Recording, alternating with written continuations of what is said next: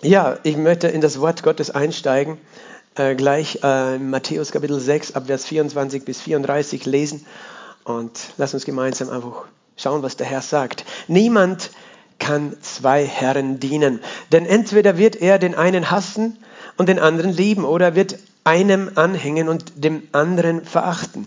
Ihr könnt nicht Gott dienen und dem Mammon. Deshalb sage ich euch, seid nicht besorgt für euer Leben, was ihr essen und was ihr trinken sollt, noch für euren Leib, was ihr anziehen sollt. Ist nicht das Leben mehr als die Speise und der Leib mehr als die Kleidung? Seht hin auf die Vögel des Himmels, dass sie weder sehen noch ernten, noch in Scheunen sammeln, und euer himmlischer Vater ernährt sie doch. Seid ihr nicht viel wertvoller als sie? Wer aber unter euch kann mit Sorgen seiner Lebenslänge eine Elle zusetzen? Und warum seid ihr um Kleidung besorgt? Betrachtet die Lilien des Feldes, wie sie wachsen. Sie mühen sich nicht, auch spinnen sie nicht. Ich sage euch aber, dass selbst nicht Salomo in all seiner Herrlichkeit bekleidet war wie eine von diesen. Wenn aber Gott das Gras des Feldes, das heute steht und morgen in den Ofen geworfen wird, so kleidet, wird er das nicht viel mehr euch tun, ihr Kleingläubigen? So seid nun nicht besorgt, indem er sagt, was sollen wir essen? Oder was sollen wir trinken? Oder was sollen wir anziehen? Denn nach diesem allen trachten die Nationen, denn euer himmlischer Vater weiß, dass ihr dies alles benötigt. Trachtet aber zuerst nach dem Reich Gottes und nach seiner Gerechtigkeit. Und dies alles wird euch hinzugefügt werden. So seid nun nicht besorgt um den morgigen Tag, denn der morgige Tag wird für sich selbst sorgen. Jeder Tag hat an seinem Übel genug. Amen. Jesus, wir danken dir für dein Wort und wir danken dir für das Reden deines Heiligen Geistes heute Morgen. Wir danken dir für diesen ersten Sonntag in diesem Jahr. Wir danken dir, Herr, dass du uns begegnen möchtest und schon begegnet bist im Lobpreis. Und ich bete, Herr, dass ja, du mir hilfst zu sprechen, Herr. Ich bete, dass dein Wort hervorkommt, nicht mein Wort. Herr, dass du sprichst und dass wir alle hören und empfangen. Heiliger Geist, komm und offenbare uns das Wort und offenbare uns Jesus und deine Pläne und deine Ziele. Wir geben uns dir hin, Herr. Und wir danken dir für deine Gnade in deinem Wort. In Jesu Namen. Amen. Amen. Trachtet aber zuerst nach dem Reich Gottes und nach seiner Gerechtigkeit. Und es wird euch alles hinzugefügt werden. Matthäus 6, Vers 33. Lass uns das nochmal gemeinsam lesen. Kannst du nur Vers 33 rauf? Trachtet aber, gemeinsam, trachtet aber zuerst nach dem Reich Gottes und nach seiner Gerechtigkeit. Und alles dies wird euch hinzugefügt werden. Amen. Das ist, was Gott zu uns gerade sagt. Und ich danke dir, Marco, du hast in deiner Einleitung, die haben auch nicht alle gehört, leider. Ähm, aber er hat einen wunderbaren Satz gesagt. Er hat gesagt, sinnt auf das, was oben ist. Blickt auf das, was auf, äh, im Himmel ist. Schaut auf das, was oben ist. Nicht auf das, was auf der Erde ist. Und ich, ich danke dem Heiligen Geist, weil das ist ein Thema, das, das mir am Herzen ist. Und ich weiß, heute ist der erste Sonntag im Jahr. Manche ähm, haben das auch letzte Woche schon irgendwo gehört. Äh, das ist so, sage ich mal, immer so die Pastoren- und Propheten-Challenge. Wer hat das Wort für das Jahr 2024? Wer hat das beste prophetische Wort?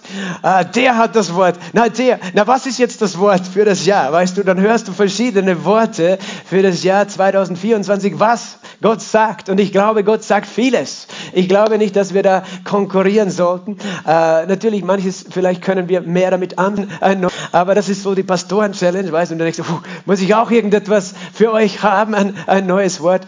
Aber um das geht's gar nicht. Es geht darum, dass wir Gott suchen.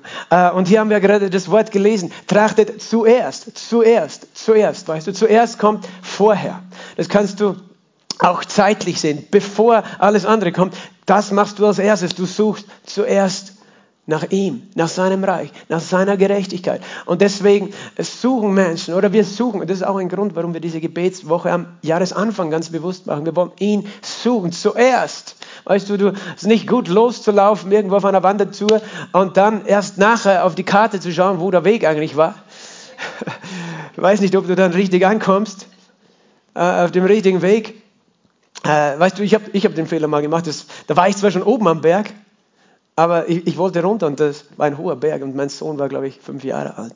Und ich habe das Auto da unten gesehen und habe gedacht, hey, da können wir einen Abkürzer machen. Wir gehen da direkt. Aber das war dann eine Qual, weißt du. Es wäre immer steiler geworden. Wir sind durch Latschen und alles Mögliche durchgelatscht. Und ich habe gedacht, wie dumm von mir. Ne? Aber weißt du, ich habe nicht zuerst gesucht, wo ist eigentlich der Weg und wo ist eigentlich äh, der beste Weg. Und deswegen, manchmal, weißt du, fragen wir erst nachher Gott. Aber wir wollen zuerst ihn fragen, zuerst ihn suchen. Trachtet zuerst und zuerst, was ist auch die Priorität?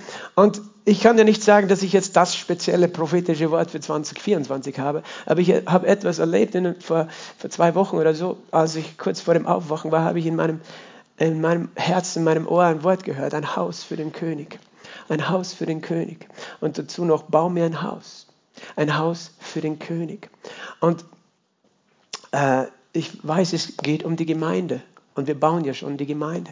Aber auch dieses Wort König und das Wort König redet für mich ein Haus, das eines Königs würdig ist. Ein Haus, wo wir verstehen, wer hier wohnt. Und wo wir, wo wir danach trachten, dass, dass das ein Haus ist für den König. Ein Haus für den König. Und, und Gott hat mit mir geredet über, über auch das Thema Gemeinde. Und ich weiß, dieser Vers und alles, was ich jetzt gerade gelesen habe, da gibt es ganz, ganz viel Inhalt da drin. Da sind, du kannst jeden einzelnen Satz zerlegen und, und, und meditieren, zerkauen, weißt du. Einfach drüber nachdenken, was sagt Gott in diesen liebevollen Aussagen, die Jesus hier gemacht hat. Ähm, und auch dieser Satz trachtet zuerst nach dem Reich Gottes und seiner Gerechtigkeit, da steckt ja ganz viel drinnen. Aber ich, ich, möchte zuerst einmal mit dem beginnen, mit dem zuerst, mit diesem, was ist die Priorität und was ist auch das Ziel, weil es immer wieder wichtig ist, dass wir wissen, was ist eigentlich der Plan, was ist eigentlich das Ziel und, und wo wollen wir eigentlich hin auf dieser Reise. Und es hat für mich mit dem Haus Gottes auch zu tun, mit dem, dass Gott ein Haus baut. Und ein Haus baut, wo er wohnen möchte. Und das ist eine wunderbare Tatsache, ist eine wunderbare Realität, dass wir einen Gott haben, der mit uns wohnen möchte. Der mit uns zu Hause sein möchte. Weißt du, das Wohnen Gottes unter den Menschen, wenn du, wenn du denkst, Gott hat die Welt erschaffen, Adam und Eva erschaffen, er hat einen, einen Garten gestartet, ein wunderbares Zuhause für sie gemacht. Ein Garten, wo ihnen nichts gefehlt hat. Der Garten Eden. Äh, und er wohnte mit ihnen. Auf eine Art und Weise. Wir wissen, Gott wohnt und thront im Himmel, das sagt uns die Bibel. Aber jeden Abend, heißt bei der Kühle des Tages, kam Gott in den Garten und, und hatte Gemeinschaft mit den Menschen. Und er wohnte zusammen. Was für, weißt du, Gott hat sich immer gesehnt, bei seinen Kindern zu wohnen. Er ist ein Gott, der unter uns wohnen möchte. Und, und sie haben Gemeinschaft gehabt in diesem Garten. Und weißt du, in dieser Garten war, ich weiß nicht genau, wie er angeordnet war, aber es heißt, in der Mitte des Gartens waren zwei Bäume. Und wir wissen, der eine Baum war der Baum der Erkenntnis des Guten und Bösen, von dem sie nicht hätten essen sollen. Und sie haben es getan und dann war es vorbei mit dem Paradies, weil sie haben sich von Gott getrennt. Eigentlich haben sie gesagt, tschüss Gott, wir brauchen dich nicht, wir, wir leben jetzt ohne dich weiter. Wir, wir wissen selber, wir, wir, sind selber klug genug, wir haben Erkenntnis von Gut und Böse.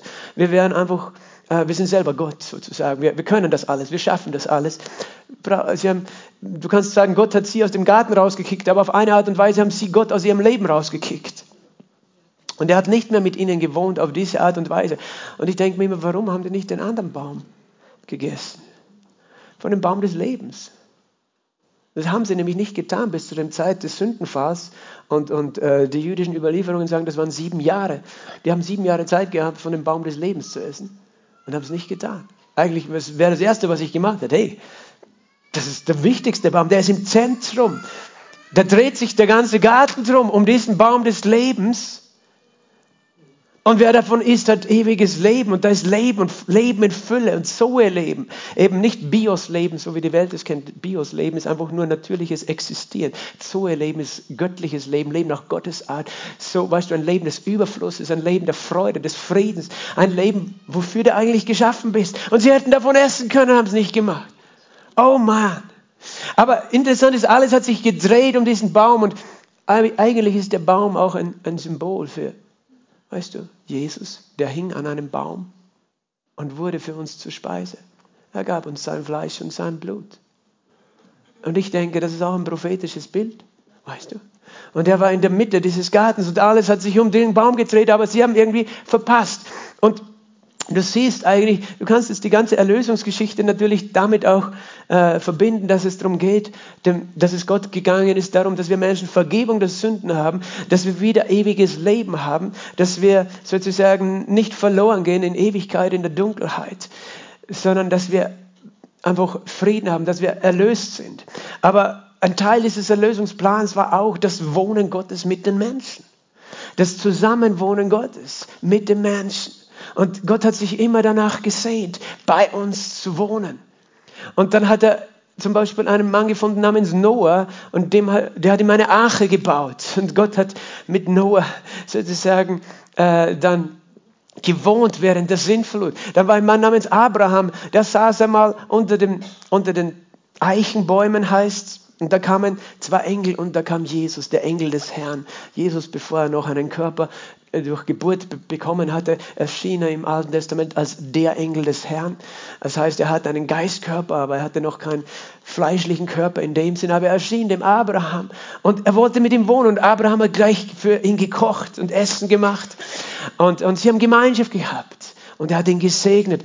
Und äh, er hat etwas begonnen mit Abraham, weil er wollte, dass von Abraham, das Volk Israel kommt vom Volk Israel, der Erlöser geboren mit Jesus Christus.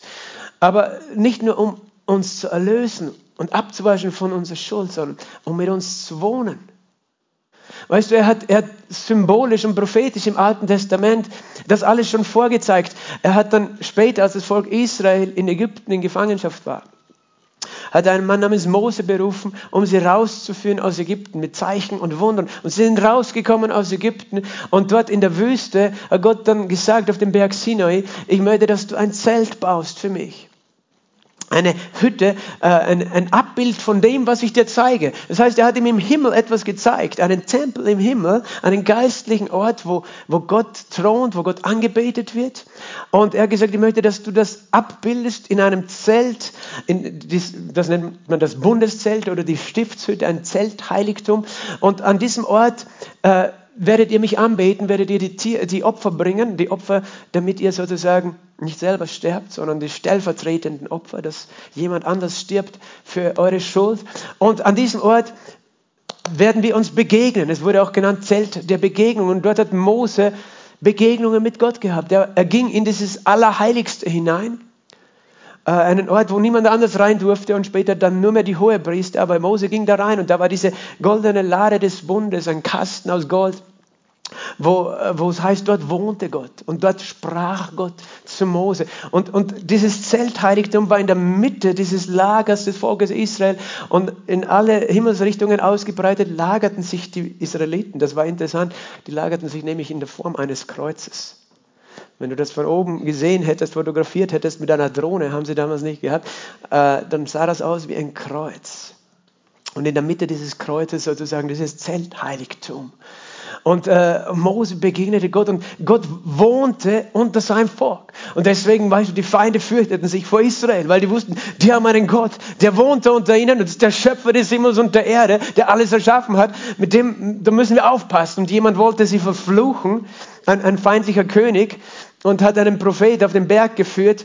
Äh, äh, das war der, der Balak, der böse König von Moab. Und hat ihn auf den Berg geführt und vom Berg aus sahen sie das Lager. Und, und der Bileam, der böse Prophet, der auch äh, sozusagen ein Zauberer war und, und bekannt war, der sollte ihn verfluchen, sollte verfluchen, aber Gott hat ihm gewehrt und gesagt, du wirst mein Volk nicht verfluchen. Der konnte es dann nicht verfluchen, sondern segnen. Aber er sah dieses Volk in der Form eines Kreuzes lagern. Interessant, oder? Wie, wie alt dieses Kreuz, dieses Symbol des Kreuzes ist. Das ist nicht erst seit 2000 Jahren, ist noch älter. Aber er wohnte unter diesem Volk und später kam, kamen sie in das verheißene Land und der König David war der, der es dann geschafft hat, letztlich, äh, dass alle Feinde besiegt werden. Und als er dann diesen Sieg hatte, hatte er es am Herzen. Gott, ich, wie ich wohne in einem Haus, aber du wohnst in einem Zelt. Ich möchte dir ein Haus bauen. Gott hat gesagt, ich habe immer in Zelten gewohnt, wo ist das Problem? ähm, so, ich möchte dir ein schönes Haus bauen, ich möchte, dass du unter uns wohnst. Und natürlich war das der Plan Gottes, weil deswegen waren sie auch dann in Jerusalem. David baute dann ein kleines Zelt, ein kleineres Zelt für diese Bundeslade, die Hütte Davids. Äh, er durfte nicht den Bau des Tempels ausführen, aber er hat alles vorbereitet und sein Sohn hat später einen Tempel gebaut. Das war Salomo. Denn äh, er hat, weil Gott hat zu David gesagt, nein, du warst ein Mann des Krieges, du hast so viele Kriege geführt, aber dein Sohn, der wird mir ein Haus bauen. Er hat das doppelt gesagt. Er hat gesagt, dein Sohn, und er wird ewig regieren. Und wir wissen, dass Salomo nicht ewig regiert hat. Und er hat auch schon prophetisch von Jesus geredet, der ein geistliches Haus bauen würde. Aber Salomo hat dann einen Tempel gebaut. Und wenn du über diese Dinge nachdenkst, weißt du, das Volk Israels ist auf eine Art und Weise einzigartig gewesen immer.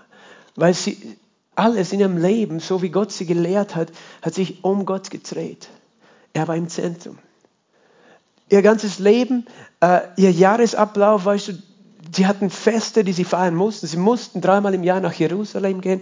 Und, und es war das Wichtigste, dass im Tempel Gott angebetet wird, dass dort die Priester Opfer bringen für die Schuld, dass dort der, die, die, der Leuchter am, am, Brennen erhalten wird, dass dort immer Brote auf dem Tisch liegen, Schaubrote, ein Bild auch für die zwölf Stämme Israels, für die Gemeinde, dass dort äh, Rauchopfer gebracht werden, ein Bild für unsere Gebete. Es war, es war absolut notwendig, damit, damit dieses Volk in Frieden leben konnte und gesegnet sein konnte. Das, das steht und fällt alles nicht nur mit dem Leiter des Volkes, also ob das ein guter oder ein böser König war, äh, sondern auch mit dem Hohepriester beziehungsweise mit dem Gottesdienst. So, wenn das Volk dies, diesen Gottesdienst ernst genommen hat, wenn sich alles drum gedreht, weißt du, es, ihr ganzes Leben hat funktioniert. Sie haben in Frieden gelebt. Und unter Salomo war das ganze Reich in Frieden. Und es war auch zugleich interessant, auch im Natürlichen total gesegnet. Der, hat, der, hat, der war der reichste Mensch, der je gelebt hat, sagt die Bibel. Es gibt keinen Mensch, es gibt Menschen, die versuchen, die Reichsten zu sein oder denken, die Reichsten zu sein, aber Gott hat, es wird nie wieder überleben, der so reich ist, wie Salomo war. Er war unfassbar reich an Gold und Silber, an, an Leibeigern, an allem Möglichen. Weißt du, natürlich hat er keinen Ferrari gehabt, aber wer braucht schon einen Ferrari, wenn er eine Pferdekutsche hat? Nein. Salomo wird auf jeden Fall als der reichste Mann der Welt äh, bezeichnet. Und äh, verstehst du, alles hat funktioniert, wenn das Volk gewusst hat, was ist die Priorität in meinem Leben. Was ist die Priorität in unserem Leben? Und wir haben heute auch schon gelesen, trachtet zuerst nach dem Reich Gottes und meiner Gerechtigkeit. Zuerst.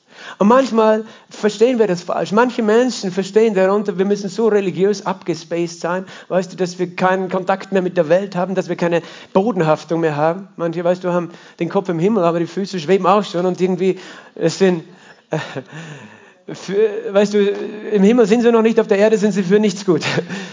Aber Gott möchte, dass wir auf der Erde leben, weißt du. Wir haben auf der Erde unsere Füße, aber unser Herz, unser Haupt im Himmel bei ihm. Aber er hat ein natürliches Leben, weiß er, dass wir leben. Aber man, weißt du, manche, wir leben mit dieser Spannung, dass wir denken, ja, aber es gibt so viel zu tun auf dieser Erde. Und es gibt so viel zu erledigen und so viele Dinge zu machen und so viele Sorgen, um die man sich kümmern muss. Und Gott weiß das alles. Aber Interessant ist, dass wir sehen schon im alten Bund dieses Bild von einem Volk, das, das ein Zentrum hatte. Und das war das Haus Gottes. Und das war der Wohnort Gottes. Und das Wichtigste war ihnen, dass Gott wohnt unter ihnen.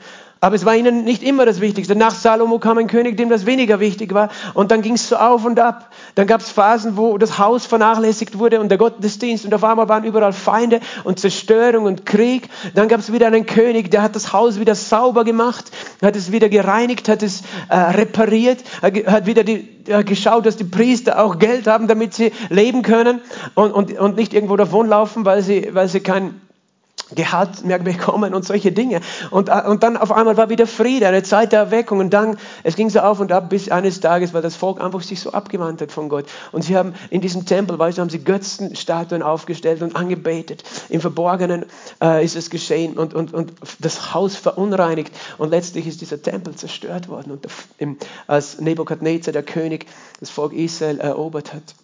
Und Gott hat das zugelassen.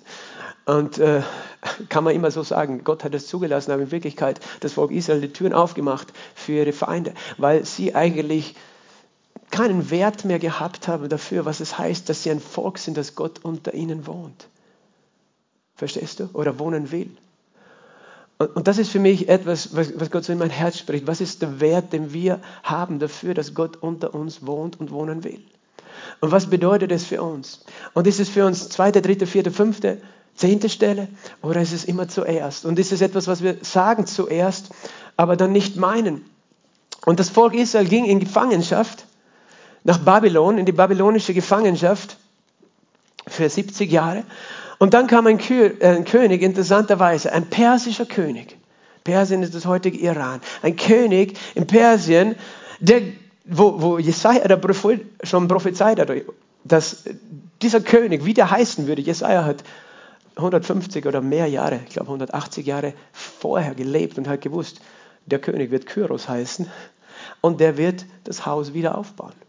Und dieser König Kyros hat von Gott in sein Herz bekommen, ein persischer König. Das sage ich deswegen, weil heute Persien ein Erzfeind Israels ist. Aber damals hat Gott es in das Herz gegeben eines persischen Königs. Und das ist mein Gebet, dass Gott Wendung bringt in Iran, weißt du. Dass, dass, dass Menschen verstehen, dass sie nicht Feinde Israels oder Gottes sein müssen, sondern dass da ein Segen ist. Weil der hat verstanden, weißt der hat gesagt, baut das Haus wieder auf im Buch Esra kannst du davon lesen. Und betet dort für mich zu dem Gott des Himmels. Weil dann bin ich auch gesegnet. Der hat es verstanden, dass es eine Bedeutung hat, wenn es dieses Haus wieder gibt, wenn da angebetet wird, wenn da gebetet wird, weil das ein Segen ist, nicht nur für das Volk Israel, sondern sogar für die Heiden. Das hat er verstanden. Und das Volk Israel, es sind wenige, es sind zurückgekommen, ein paar tausend Menschen. Und äh, in, im Buch Esra kann man davon lesen. Und sie haben angefangen, diesen äh, Tempel zu bauen. Aber da war kein, da war, es war nicht so einfach, da war Widerstand, da waren Feinde rundherum, das waren keine Israeliten, die im Umland gewohnt haben, die, die wollten sie anschwärzen, auch bei den Provinzverwaltungen, und gesagt, hey, die machen was Illegales, die wollen ja nur äh, eine Rebellion gegen den König machen und so weiter. Und sie haben sie sabotiert. Und, und auf einmal waren sie so eingeschüchtert, dass sie aufgehört haben zu bauen. Und dann hat Gott zwei Propheten geschickt, Haggai und Zacharia, die gesagt haben, baut diesen, die sie ermutigt haben, diesen Tempel wieder zu bauen. Und es war nicht nur, dass sie sozusagen Angst hatten vor den Feinden, sondern sie hatten die Vision verloren, obwohl sie angefangen haben zu bauen, dieses Haus. Sie haben die Vision verloren, wofür sie das eigentlich machen. Und dann lesen wir interessant im Buch Haggai des Propheten, der damals gelebt hat und eben dieses Volk äh, ermutigt hat, dann diesen Tempel weiterzubauen. Weißt du, was wir da lesen? In Haggai Kapitel 1, Vers 2. Äh, so spricht der Herr, der Herrscher. An dieses Volk sagt, die Zeit ist nicht gekommen, das Haus des Herrn zu bauen. Und das Wort des Herrn geschah durch den Propheten Haggai. Ist es für euch selber an der Zeit, in euren getäfelten Häusern zu wohnen, während dieses Haus verödet da liegt? Das heißt, du hast ein Haus, aber Gott hat keins. Und nun, so spricht der Herr, der Herrscher, richtet euer Herz auf eure Wege. Ihr habt viel gesät, aber wenig eingebracht. Ihr esst, aber ihr werdet nicht satt. Ihr trinkt, aber ihr seid noch durstig. Ihr kleidet euch, es wird euch nicht warm. Der Lohnarbeiter erwirbt Lohn in einem durchlöcherten Beutel. Kennt das irgendjemand von euch? So symbolisch, weißt du, du erwirbst Lohn, aber irgendwie ist irgendwie nie genug da. So spricht der Herr der Herrscher, richtet euer Herz auf eure Wege, steigt hinauf ins Gebirge, bringt Holz herbei und baut das Haus. Dann werde ich Gefallen daran haben und mich verherrlichen, spricht der Herr. Ihr habt nach vielem ausgeschaut und siehe, es wurde weniger. Brachtet ihr es heim, blies ich hinein. Weshalb? Das, spricht der Herr, der Herrscher, wegen meines Hauses, das verödet da liegt, während ihr lauft, jeder für sein eigenes Haus. Deshalb hat um euretwegen der Himmel den Tau zurückgehalten und die Erde hat ihren Ertrag zurückgehalten. Interessanter Zusammenhang, oder? Das heißt, sie haben nicht zuerst nach dem Reich Gottes getrachtet, nach dem Haus Gottes, in dem Fall, sondern sie haben zuerst nach ihrem eigenen Haus getrachtet. Und ich sagte was, das ist so menschlich. Es ist so normal für uns Menschen. Wenn wir keine Vision haben, soll ich mich um irgendwas anderes kümmern? Ich kümmere mich zuerst einmal um mich. Weißt du? Mein Haus. Äh, ich muss schauen, dass ich Erfolg habe, dass ich Karriere mache, dass ich mein Haus baue, dass ich meine Familie gründe, dass ich alles das und das und das regle. Und dann vielleicht habe ich ein bisschen Zeit, das Haus des Herrn zu bauen. Aber Gott sagt, das funktioniert nicht. Merkst du nicht, dass dein Leben nicht funktioniert? Weil du hast den Blick verloren um das, was wirklich zentral ist. Das, was zentral ist, ist weißt du, wenn er in unserem Haus wohnt, ich meine, was, was gibt es Größeres, als dass Gott bei uns wohnen möchte? Er weiß alles, er kann alles, er hat alles. Er ist immer da, er ist ewig. Ich brauche keine Angst haben, wenn er da ist, weil vor ihm fürchtet sich sonst jeder, der ihn angreifen will oder mich. Verstehst du? Was gibt es Besseres in deinem Leben, als dass Gott mit dir wohnen möchte, ein Haus bei dir haben möchte? Und wir reden jetzt nur vom Alten Bund gerade. Da war das Haus in Jerusalem, ein Tempel, buchstäblicher Tempel. Aber ihr versteht schon, wo wir hinwollen mit dieser ganzen Geschichte. Aber, aber wir haben oft so ein falsches Konzept, dass wir denken, Religion ist etwas, weißt du, das ist, das ist für irgendwelche alten Damen und Herren, die, die, denen langweilig ist, die einsam sind oder sonst was. Die brauchen halt, dass sie dann in der Kirche sitzen und so. Aber weißt du, ich muss mich jetzt um mein Leben kümmern. Aber viele kommen eben erst leider, erst dann, wenn sie älter geworden sind, drauf, dass vielleicht noch andere Dinge im Leben gibt aber weißt du, das ganze Leben vielleicht mit anderen Prioritäten gelebt hast und Gott sagt, weißt du, ich habe so viel Gutes für dich vor und du, du verpasst es, weil du willst dein Haus selber bauen und merkst nicht, dass, weißt, dass nichts zusammenhält in deinem Leben. Und das sind nicht nur die materiellen Dinge, es sind auch die anderen Dinge, weißt du, es sind Beziehungen, äh, unsere Familien, unsere Ehen. Gott ist wie der Kern eines Atoms, setzt sich das Atom zusammenhält, die Elektronen kreisen darum und weißt du, aus jedem Atom setzt sich dann, äh, aus Atomen setzen sich Moleküle zusammen und, und Körper und alles zusammen. Weil es wird alles zusammengehalten von immer diesem Kern und ich glaube, dieselbe Energie, weißt du. Ich sage, das ist nicht Gott in dem Sinn, aber es ist seine Kraft, die alles zusammenhält. Aber Gott im Zentrum unseres Lebens, er hält alles zusammen. Und er will alles zusammenhalten. Und er, er möchte, dass du das weißt dass er alles zusammenhalten kann und will in deinem Leben. Und noch viel besser, als du selber das kannst. Und wenn wir das nicht wissen, weißt du, dann fangen wir an, so zu leben, wie das Volk Israel damals zur Zeit Haggais. Die haben, wofür soll ich jetzt das Haus des Herrn bauen? Das ist mir viel zu mühsam. Ich habe selbst genug Arbeit. Und, und eigentlich, menschlich gesehen, völlig verständlich, aber es hat nicht funktioniert. Und das lernen wir oft erst unter Schmerzen hinterher, dass es nicht funktioniert hat. Und dann ermutigt er den damaligen Statthalter. Statthalter war eigentlich dieselbe Person, die eigentlich König hätte sein sollten, nur unter einem fremden Herrscher. Unter dem Herrscher Kyros durfte kein israelischer König sein. Darum hieß der Statthalter, nämlich Zerubabel. Und in Vers 4 lesen wir in Kapitel 2, Und nun sei stark, Zerubabel, spricht der Herr, und sei stark, Jeschua, Sohn des Josadak, du Hohepriester, und seid stark, alles Volk des Landes, spricht der Herr, und arbeitet. Das wolltest du heute hören, oder? Sei stark und arbeite. Denn ich bin mit euch, spricht der Herr, der Herrscher, und das Wort, das ich mit euch vereinbart habe, als ihr aus Ägypten zogt. Und mein Geist bleibt in eurer Mitte bestehen. Fürchtet euch nicht, denn so spricht der Herr, der Herrscher. Noch einmal wenig Zeit ist es noch, und ich werde den Himmel und die Erde und das Meer und das Trockene erschüttern. Dann werde ich alle Nationen erschüttern und die Kostbarkeiten aller Nationen werden kommen und ich werde dieses Haus mit Herrlichkeit füllen, spricht der Herr, der Herrscher. Mein ist das Silber und mein ist das Gold, spricht der Herr, der Herrscher. Halleluja. Also wenn du irgendwo investieren willst, ist ein guter Tipp, oder? Silber und Gold, weil es gehört dem Herrn. Mein ist das Silber, mein ist das Gold, spricht der Herr, der Herrscher. Größer wird die Herrlichkeit dieses zukünftigen Hauses sein, als die des früheren, spricht der Herr, der Herrscher. Und an diesem Ort will ich Frieden geben, spricht der Herr, der Herrscher. Und er sagt, ich, ich will, dass ihr dieses Haus baut. Seid nicht entmutigt, habt einen Blick, weil ich habe ein großes vor. Und ich möchte, dass dieses Haus so schön und so herrlich ist, dass es weltbekannt sein wird.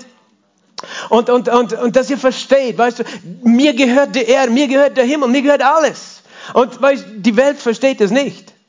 Das ist eigentlich aus Gottes Perspektive heute die Gemeinde Jesu die wahren Erben der Welt sind und nicht irgendwelche Konzerne oder sonstige Könige oder Reiche und Nationen, sondern Gott sagt, es gehört alles mir und ich werde alles eines Tages schütteln und wir sehen schon, wie es schon anfängt zu schütteln, weißt du. Er wird alles schütteln und es wird geschehen, es wird ein, ein Transfer stattfinden. Die, die aufgehofft haben, machen es für die, die das Haus des Herrn bauen.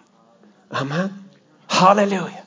Und, Gott redet tatsächlich auch von ganz materiellen Dingen, aber er redet davon, dass es ein schöner Ort sein. Es wird ein schönes Haus sein. Und an diesem Ort wird was sein? Es wird Friede sein. Wir haben das heute von der Astrid schon gehört. Friede, das ist, wo nichts fehlt, wo absolut alles im Gleichgewicht ist, in Ruhe, in Ordnung, wo alles geordnet ist. Und warum wird alles geordnet sein? Weil Gott in unserer Mitte wohnt. Amen, weil Gott möchte in unserer Mitte wohnen. Und er möchte, dass sein Haus in unserer Mitte ist. Und weißt du, dieses Haus, das damals gebaut wurde, wiederhergestellt wurde, wieder aufgebaut hatte, es hatte keinen ewigen Bestand. Aber es ist dann einer gekommen, sein Name ist Jesus. Jesus und er selbst war, wurde zum Haus Gottes auf dieser Erde, weil in ihm wohnte der Geist Gottes, in ihm wohnte die Fülle Gottes und wie er auf der Erde ging. Auf einmal haben wir verstanden, was es bedeutet, wenn Gott das Zentrum ist. Weißt du, alles, was um ihn war, das war in Frieden, da war Heilung, da war Versorgung, da war Vergebung, da war auf einmal Versöhnung und Menschen hatten Hoffnung und Menschen hatten wieder miteinander, weil Jesus da war. Aber er hat noch zu seiner Lebzeit Folgendes gesagt in Matthäus 16, Vers 18. Du bist Petrus und auf diesem Felsen, und er redet nicht von Petrus, sondern von seinem Wort und von sich selbst, werde ich meine Gemeinde bauen. Und die Pforten der Hölle werden sie nicht überwältigen. Und er hat gesagt, ich werde etwas bauen auf dieser Erde. Ich baue etwas und er nennt es die Gemeinde, die Versammlung aller Gläubigen, aller Heiligen, aller derer, die Jesus Christus angenommen haben. Ich baue ein Haus. Ich baue eine Gemeinde. Weißt du, äh, er, er hat ein Ziel gehabt. Nicht nur, dass du abgewaschen bist von seinem Blut, und dann einfach dein Leben weiterlebst für dich, sondern dass du Teil wirst dieses Hauses. Und dieses, äh, diese Gemeinde ist tatsächlich, wird auch genannt sein Haus. Im ersten Timotheus Brief im dritten Kapitel und im 15. Vers sagt Paulus folgendes über das Haus Gottes, über die Gemeinde. Er sagt, äh, dies in Vers 14 und 15, 1. Timotheus 3. Dies schreibe ich dir in der Hoffnung, bald zu dir zu kommen, wenn ich aber zögere, damit du weißt, wie man sich verhalten muss im Haus Gottes. Das ist die Gemeinde des lebendigen Gottes die Säule und Grundfeste der Wahrheit. Die Gemeinde ist heute das Haus Gottes. Verstehst du? Wir sind ein Haus. Und es ist die Säule und Grundfeste der Wahrheit. Die Säule ist das, was ein Haus trägt. Ohne eine Säule fällt alles zusammen. Ohne die Wahrheit, die die Gemeinde heute noch in der Welt hochhält, würde alles kollabieren. In dem Moment, wo die Gemeinde nicht mehr da ist, wird nichts mehr funktionieren. Da wird nur mehr Chaos, Krieg und Tod und Zerstörung sein. Weil die Gemeinde ist die Säule der Wahrheit und sie ist die Grundfeste, auf der die Wahrheit, das ist ohne die Gemeinde Jesus so viel mehr wert, als die Welt das je versteht. Die Welt versteht es ja nicht, sonst wären sie ja schon längst da. Weißt du, wenn sie verstehen würden, was für eine Gnade. Und, und es ist nicht nur eine Säule und Grundfeste der Wahrheit, sondern es ist das Haus Gottes. Die Gemeinde ist das Haus des lebendigen Gottes. Das Haus eines Gottes, der nicht tot ist, sondern der lebt. Es steht hier die Gemeinde des lebendigen Gottes. Und das, das ist, wo wir wirklich immer wieder aufgeweckt werden müssen, das zu verstehen. Wir als Gläubige, und damit ist nicht dieses Gebäude gemeint, obwohl dieses Gebäude der Ort ist, wo wir jetzt zusammenkommen. Und Gott liebt es, wenn die Gemeinde zusammenkommt, wenn wir uns versammeln, weil das Wort Gemeinde bedeutet sich versammeln und versammeln. Aber er sagt, er wohnt, das ist das Haus Gottes, das Haus, wo er in unserer Mitte ist. Gott möchte, ich denke, wir sollten überlegen, wo sind unsere Prioritäten. Gott möchte eine Gemeinde bauen und er möchte, es ist interessant, im neuen Bund, weil Jesus sagt, er baut sie. Eigentlich hat er die ganze Arbeit. Er macht die ganze Arbeit, aber er braucht dich dafür, um diese Gemeinde zu bauen. Er braucht dich dafür und er baut auf eine Art und Weise mit dir. Epheserbrief Kapitel 2, Vers 20, ihr seid aufgebaut auf der Grundlage der Apostel und Propheten, wobei Christus Jesus selbst der Eckstein ist. Und in ihm, in Christus zusammengefügt, wächst der ganze Bau zu einem heiligen Tempel im Herrn. Und in ihm werdet auch ihr mit aufgebaut zu einer Behausung Gottes im Geist. Wir als Gemeinde werden zusammengefügt. Jeder einzelne von uns, Gott bringt uns zusammen und baut, er nimmt dich wie einen Baustein und er baut aus uns ein Haus. Und er baut auch aus dir selbst ein Haus, Weil die Bibel sagt, nicht nur die Gemeinde ist heute der Tempel des Heiligen Geistes, sondern dein eigener Leib. Der Tempel des Heiligen Geistes. Und vielleicht fangst du jetzt an zu verstehen, was Gott meint, wenn er sagt, trachte zuerst, zuerst, zuerst nach meinem Reich. Weil es bedeutet, ich möchte im Zentrum deines Lebens sein. Ich möchte im Zentrum deiner Vision sein, deiner Lebensplanung, deiner Lebensvision. Weil wenn, wenn das so ist, dann gibst du mir die Möglichkeit, alles zusammenzuhalten in deinem Leben und mich um alles zu kümmern. Weil ohne mich wird alles zerfallen. Und wir, deswegen sind wir ja gläubig geworden, oder? Weil wir das bemerkt haben. Und er möchte, dass wir mit ihm bauen. Psalm 127, 1 und 2 sagt, äh, lass uns das aufschlagen, Psalm 127, auch ein interessanter Vers mit dem Hausbau zu tun hat. Wenn der Herr das Haus nicht baut, arbeiten seine Erbauer umsonst, vergebens daran. Wenn der Herr die Stadt nicht bewacht, wachen seine Wächter vergebens. Wenn der Herr nicht das Haus baut, wenn wir nur unser eigenes Haus bauen in unserem Leben, dann ist es alles vergebens. Aber wenn, wenn der Herr es baut, und das hat auch damit zu tun, wenn wir Gemeinde bauen, weißt du, dann bauen wir das nicht mit unserem Plänen, sondern mit seinem Plan. Wenn er, und wir sind, er ist der Baumeister, wir sind nur die Mitarbeiter. Wir sagen nicht, Jesus, ich mache das und das und das und du sollst es dann segnen. Nein, wir sagen, Gott, was ist dein Plan? Und sein Plan ist, Gemeinde zu bauen. Sein Plan ist, Gemeinde zu bauen. Das ist, was er gesagt hat. Ich baue meine Gemeinde. Er sagt, nicht, ich baue deine Gemeinde oder dein Reich, ich baue meine Gemeinde. Ich baue meine Gemeinde und das ist mein Plan. Und wenn der Herr das Haus baut, und das Gleiche gilt, wenn der Herr die Stadt nicht bewacht, weißt du, wir können unser Leben nicht so beschützen und bewachen. Du kannst tausend Versicherungen haben und doch wird es dir nicht helfen am Ende, wenn, wenn der Herr dich nicht bewahrt und bewacht. Aber dann ist das alles vergebens, wenn wir nur auf uns schauen. Und das, um das geht es hier. Er sagt hier dann noch weiter in Vers 2, vergebens ist es für euch, dass ihr früh aufsteht, euch spät niederlegt und das Brot der Mühsal isst. Und dann kommt noch eine coole Aussage drunter. So viel gibt es einen Geliebten im Schlaf. Andere übersetzen so, sicherlich gönnt er den, seinen Geliebten den Schlaf und beides ist richtig. Er gönnt dir den Schlaf. Aber weißt du, wir Menschen, wenn wir ohne Gott denken und planen, dann denken wir, ich muss laufen, laufen, laufen, laufen, damit ich schaffe. Ich muss früh aufstehen, bis spät arbeiten und laufen, laufen, laufen. Weil sonst kann ich nicht alles zusammenbringen, zusammenhalten, mich selbst beschützen. Ich muss werken, werken, werken, weil ich habe so viele Anliegen, so viele Sorgen, so viele Herausforderungen. Und Gott sagt, aber ich gönne dir den Schlaf. Und würdest du schlafen, würde ich mich drum kümmern. Und das heißt nicht, dass wir nicht arbeiten, aber es gibt Zeit zum, Schla zum Schlafen, Zeit zum Arbeiten. Manche Leute arbeiten dann, wenn sie eigentlich schlafen sollten. Und irgendwann haben sie dann einen Herzinfarkt, weil sie zu viel gelaufen sind, zu viel Stress gehabt haben ihrem Leben. Gott hat nichts gesagt, ist sind bestimmt so zu leben. Er sagt, ich möchte, dass du die richtigen Prioritäten hast. Dass du verstehst, der Herr möchte ein Haus bauen. Und er möchte es mit dir bauen. Und er möchte es mit der Gemeinde bauen, aber er möchte es in deinem Leben bauen.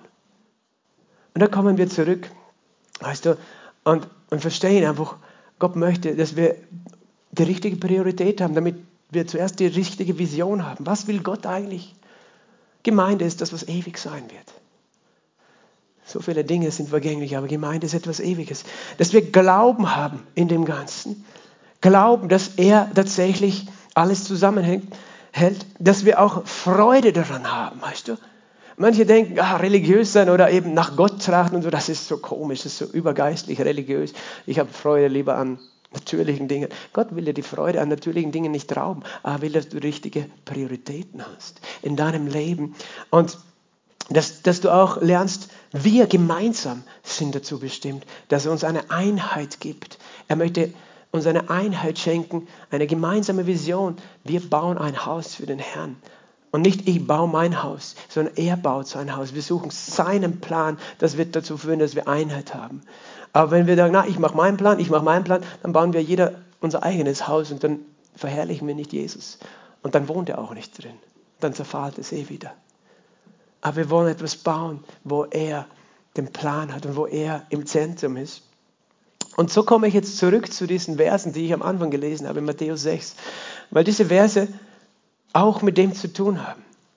Und ich kann jetzt sagen, okay, wir sollen das Haus, damit wir diese richtige Perspektive haben. Weil ich kann jetzt sagen, okay, wir sollen das Haus des Herrn bauen, wir wollen nur für die Gemeinde da sein oder das oder das und du denkst, pff, ja, aber ich habe so viele andere Anliegen. Und Gott sagt in diesem Text, in Matthäus 6, und ich gehe es nochmal durch, weißt du, er sagt, seid um nichts besorgt. Seid nicht besorgt um euer Leben, was ihr essen, was ihr trinken mögt. Er beginnt, wer ist dein Herr? Du kannst nicht Gott dienen und dem Mammon. Du kannst dieser Welt und ihren materiellen Dingen dienen wollen, aber es funktioniert nicht gleichzeitig. Entweder gibt Gott dein Leben vor oder, oder alles andere, der Materialismus, der Besitz. Und er sagt, du kannst es, du musst die Wahl treffen. Und, und jetzt verstehe, weißt du, Gott ist nicht ein Gott, der uns beraubt. Es geht nicht darum, wie manche denken, dass wir mittellose Bettler sein müssen als Kinder Gottes oder als Gläubige, sondern dass wir verstehen, wer sich um uns kümmert. Und dass wir nicht beschäftigt sein müssen mit unseren Sorgen. Sorgen, weißt du, dürfen wir jetzt auch nicht falsch verstehen. Es gibt Dinge, für die du verantwortlich bist in deinem Leben. Für deine Familie, für deine Kinder, für einfach zuerst auch dich selbst zu erhalten. Da ist eine gewisse Verantwortung. Aber Sorgen bedeutet, du denkst nur mehr an, an, deine Probleme. Du bist nur mehr beschäftigt, wie kann ich das machen, das machen, das machen, wie kann ich mehr Geld haben, wie kann ich, du, ich bin gefangen von, von diesen Dingen.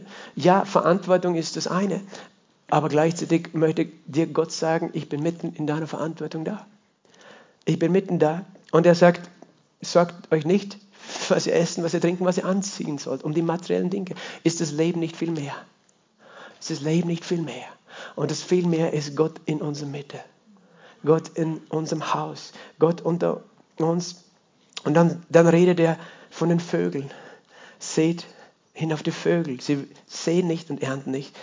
Und euer himmlischer Vater ernährt sie doch. Seid ihr nicht viel wertvoller? Und er möchte, dass du verstehst, du hast einen Vater. Wenn wir, wenn wir das alles nicht verstehen, weißt wenn wir nicht verstehen, dass wir einen Vater haben, der sich um uns kümmern will, dann müssen wir tatsächlich immer nur selber laufen für unser Haus und für unseren Erfolg und so weiter. Aber wenn wir verstehen, wir haben einen Vater, der uns, der uns dabei helfen möchte. Und er redet von den Vögeln, schaut auf die Vögel, sie sehen nicht, sie ernten nicht. Und der Vater ernährt sich das Zimmer, wo ich bete, das sehe ich oft raus in der Früh. Da sind ganz viele Vögel bei unserem Komposthaufen. Und mich wundert es immer, wie die den ganzen Winter überleben. Ich meine, jetzt ist eh schon fast kein Winter mehr in Klagenfurt, aber zumindest ein paar Tage, wo es ganz kalt ist, gibt es auch noch und, und, und viel Schnee vielleicht. Und, und du denkst, wie schaffen die das? Und Gott sagt, ich ernähre sie. Und manchmal, und einmal, vor kurzem, weil wir haben auch ein kleines Futterhäuschen aufgehängt, fülle ich dann Körner ein. Und warum mache ich das? Einfach weil ich Freude habe, wenn dann die Vögel kommen und ich ihnen zuschauen kann. Weißt du, Gott hat in mein Herz gesprochen. So geht es mir auch. Ich möchte auch. Ich gebe euch, weißt du, und ich freue mich, wenn ich euch einfach zuschauen kann, wie ihr kommt. Ich, ich verlange gar nichts von den Vögeln, dass sie für mich tun. Ich freue mich einfach, sie anzuschauen. Und ich gebe ihnen gerne Futter. Die zahlen nicht, dafür zahle ich. Kaufe ich einen Sack im Bauhaus oder sonst wo weil ich Freude daran habe, die Vögel zu ernähren. Wie viel mehr hat Gott Freude daran, seine Kinder zu ernähren? Halleluja. Weißt du, er ist ein guter Gott. Und dann sagt er, wer kann mit seiner Sorge seinem Leben um eine Elle verlängern? Kannst du das? Hast du das schon geschafft? Strengst dich an. Mit deinem Läng äh, das Leben ist so lang, wie es ist. Und er möchte nicht, dass du voller Stress bist. Deine, mit deinen Sorgen schaffst du ja eh nichts. Und weißt du, eben deine Sorgen hindern dich, die Prioritäten des Lebens zu sehen, was wirklich zählt, was wirklich wichtig ist. Und dann geht es noch weiter, betrachte die Linien, wie sie wachsen. Sie mühen sich nicht und spinnen nicht. Die müssen sich nicht anstrengen, um schön zu sein. Und doch sagt Gott, sie sind schöner als Salomo gekleidet war. Gott vermag seine Blume schöner zu machen als ein Mensch. Ein Mensch kann nie die Schönheit wirklich machen, die Gott hervorbringt in der Schöpfung. Es, es, und warum macht er das? Er muss es ja nicht machen. Weißt du, Gott schafft Blumen, die irgendwo auf einem Berg wachsen, wo sie vielleicht nie jemand sehen wird. Und doch macht er sie schön. Und er will dein Leben schön machen. Einfach weil er dich liebt. Nicht damit du berühmt werden musst. Vielleicht wirst du berühmt mit deiner Schönheit oder deiner, keine Ahnung, deinen Talenten. Aber vielleicht einfach nur, weil Gott sich daran freut. Gott freut sich daran. Und er möchte nicht, sie mühen sich nicht und spinnen nicht, sie strengen sich nicht an. Und das meint, weißt du, unser Leben ist nicht bestimmt, ein Leben voll Stress zu sein. Und er redet dann und sagt, wenn Gott die, das Gras des Feldes, das heute steht und morgen in den Ofen geworfen wird, so kleidet, wird er das nicht viel mehr euch tun, ihr Kleingläubigen. Und er hat es getan. Weißt du, wir waren ohne Jesus tatsächlich dem Fluch unterworfen. Aber Jesus trug den Fluch. Armut und Mangel ist ein Fluch. Eine Folge des Getrenntseins von Gott. Weil Gott ist Leben und Fülle. Und wenn wir getrennt von ihm sind, dann ist Wüste da. Dann ist Mangel, dann ist Stress da. Aber er sagt, weißt du, Christus hat dich losgekauft von dem Fluch des Gesetzes, damit das Segen Abrahams auf dich kommt. Und der Segen Abrahams ist tatsächlich auch materiell. Er möchte, dass du versorgt bist und dass du weißt, du bist erlöst. Warum sagt er das alles? Weil er sagt, die Nationen, seid nicht besorgt, indem er sagt, was sollen wir essen, trinken oder anziehen? Denn nach diesem trachten die Nationen. Und das sind Menschen, die Gott nicht kennen. Die sind nur beschäftigt, wie kann ich mein irdisches, materielles Leben erhalten, verbessern, meinen Wohlstand aufbauen. Die kreisen darum und verpassen, worum es wirklich geht. Und religiös zu sein heißt nicht, dass wir eben das alles nicht haben, sondern an Gott zu glauben bedeutet, dass er sich um das kümmern möchte. Und wir etwas viel Schöneres tun können, nämlich sein Haus bauen. Ihn im Zentrum haben. Er sagt, euer himmlischer Vater weiß, dass ihr das alles benötigt. Er weiß es. Philippa 4,19, mein Gott wird alles wissen, ihr bedürft erfüllen nach seinem Reichtum in Herrlichkeit. Und drum, dieser ganze Abschnitt von Sorge dich nicht, hat damit zu tun, nicht nur, dass du keine Sorgen hast und, dich, und Frieden hast, sondern dass du die Prioritäten wieder richtig hast in deinem Leben. Dass du verstehst, hey, trachtet zuerst nach meinem Reich und meiner Gerechtigkeit und alles wird euch hinzugegeben werden. Er möchte, dass du diese Priorität hast. Und er möchte, dass du lernst, ihm zu vertrauen. Er ist ein guter Vater, der dein Leben viel schöner machen kann, als du es je machen kannst. Trachte zuerst nach meinem Reich. Und was ist das Reich Gottes? Das Reich Gottes ist der Ort, wo er regiert, wo er der König ist. Und darum glaube ich, dass es darum geht, auch ein Haus für den König zu haben. Wir wollen ein Ort sein, wo er regiert, wo er in der Mitte ist, wo er das Sagen hat. Und wenn das unser Fokus ist, Jesus, wir wollen, dass du dich wohlfühlst und dort uns, weißt du, dann kümmert er sich um alles andere. Aber wenn wir sagen, nein, wir brauchen dich nicht, wir brauchen kein Haus für dich, dann verpassen wir so viel. Wir verpassen so viel, aber Gott möchte, er möchte so viel mehr. Und wenn wir verstehen, was es bedeutet, dass er unter uns wohnen wird, weißt du, dann, dann werden wir das nicht halbherzig machen. Oh, die Gemeinde, okay, so ein Nebenprogramm in meinem Leben, so ein bisschen ein geistlicher Bonus. Werden wir verstehen, Reich Gottes, Gemeinde und all diese Dinge, das ist zentral. Das bedeutet, uns zu denken ist, wo ist Gott gerade? Und es redet nicht nur von dem Haus, das wir als Gemeinde sind, sondern von deinem eigenen Leben. Trachte danach, nach seinem Reich und seiner Gerechtigkeit, nach seiner Herrschaft in deinem Leben. Sollst du trachten. Seine Herrschaft ist, sagt Römer 14, 17, Gerechtigkeit, Friede und Freude. Ich möchte, dass er in meinem Leben regiert und alles wird gut sein.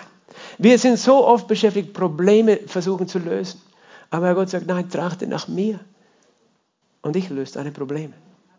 Trachte danach, dass ich der König bin in deinem Leben, dass ich regiere in, in deinen Gedanken. Und, und wie regiert er? Durch sein Wort.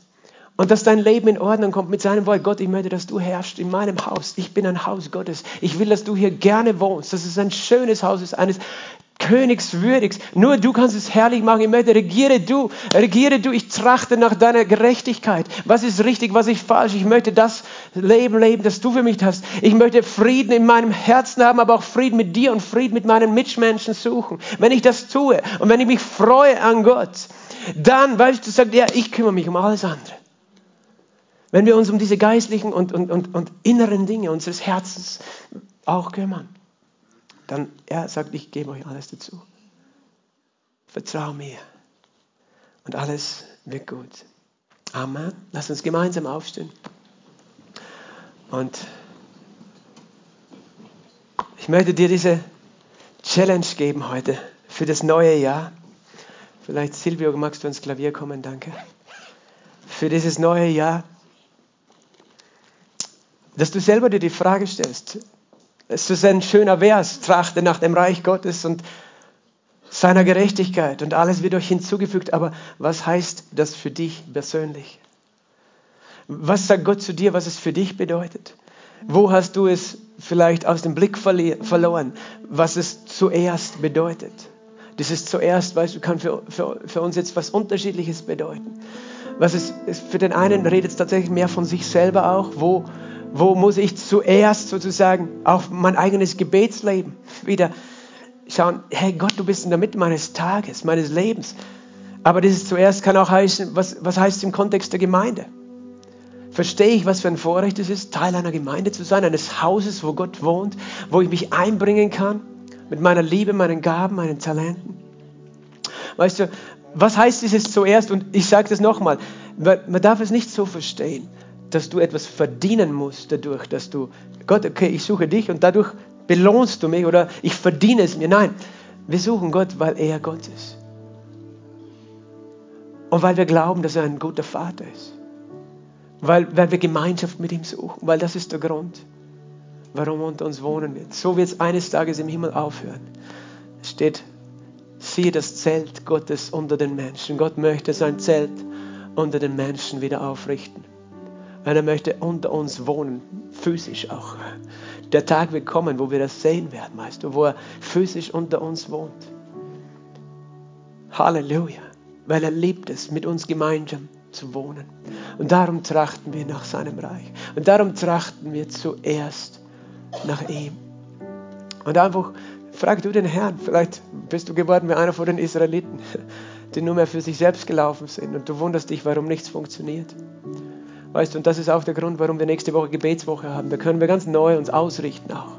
Gott zuerst in unserem Leben zu haben. Er will der erste Platz sein in deinem Leben, der erste in deinem Herzen, der erste in deiner Ehe, der erste in deiner Familie, der erste in deinem Alltag, der erste in deinem Berufsleben. Er möchte der erste sein, nicht weil er sozusagen so gierig ist nach der Herrschaft, sondern weil er möchte, dass dein Leben funktioniert, dass es Frieden hat und nicht Stress ist. Halleluja, Vater, wir danken dir. Wir danken dir für diese Liebe. Und wir danken dir für diese Gnade, dass wir einen Vater im Himmel haben, der mit uns wohnen möchte. Und wir wollen dein Haus bauen. Wir wollen Mitarbeiter sein in deinem Haus. Und Herr, wir, wir kommen zu dir und wir beten, dass du jetzt durch den Heiligen Geist uns zeigst, wo unsere Prioritäten sind Du möchtest uns ermutigen, Herr, und ich bete, dass du unser Herz, unseren Blick wieder 100% dir zuwendest. Dass wir nicht halbherzig sind, sondern dass, das kannst nur du machen, Herr. Und ich danke dir, dass du nicht da bist, heute zu verurteilen, sondern dass du ziehst. Du ziehst uns, Herr. Und du kennst auch die vielen Menschen, die da sind, die, die so viele Sorgen haben. Um den Alltag, die denken, ja, aber ich muss mich doch zuerst sorgen um das und das und das. Vater, du sagst, du sorgst dich. Viel mehr, als du dich um das Vögel sorgst. Und um die sorgst du dich auch so gut. Um jeden Einzelnen hier. Mit jeder, du siehst jede Not, jedes Bedürfnis, auch materielle Nöte. Du kennst sie. Und du hast ein großes Herz, allen Nöten zu begegnen. Du hast es bewiesen durch Jesus. Komm, Heiliger Geist. Komm, Heiliger Geist. Komm, Heiliger Geist. Und ich möchte dir dir diese Frage stellen. Wenn du noch nicht diese Entscheidung getroffen hast, dass Jesus in deinem Leben der König, der Herr sein soll. Und so, das bedeutet es eigentlich, Christ zu sein. Wir geben ihm die Herrschaft. Wir sagen, Jesus, sei mein Herr, regiere du in meinem Leben. Du bist auferstanden, ich glaube an dich. Wenn du das noch nie bewusst gemacht hast oder du bist weggegangen von ihm, Du hast selber geherrscht in deinem Leben, aber es hat nicht funktioniert. Da war nur Unordnung und Unfrieden. Wenn du aber sagst, ich möchte, dass Jesus in meinem Herzen regiert, lass uns alle die Augen geschlossen haben. Dann gib ihm ein Zeichen mit deiner Hand. Einfach, dass du ihm zeigst, ich möchte Jesus, dass du regierst in meinem Leben, in meinem Herzen. Ich möchte, dass du den ersten Platz hast. Er möchte in, in deinem Innersten auf dem Tempel, auf dem Thron sitzen. Und Jesus sieht jede einzelne Hand, die jetzt hochgeht und jede einzelne Herzensentscheidung. Und lass uns jetzt einfach ein Gebet beten, wo wir, wo wir das proklamieren, wo wir das bekennen. Lass uns gemeinsam beten. Danke, Jesus, dass du auf diese Erde gekommen bist, um unter uns zu wohnen und damit ich bei dir wohnen kann. Jesus, danke, dass du meine Schuld ans Kreuz getragen hast.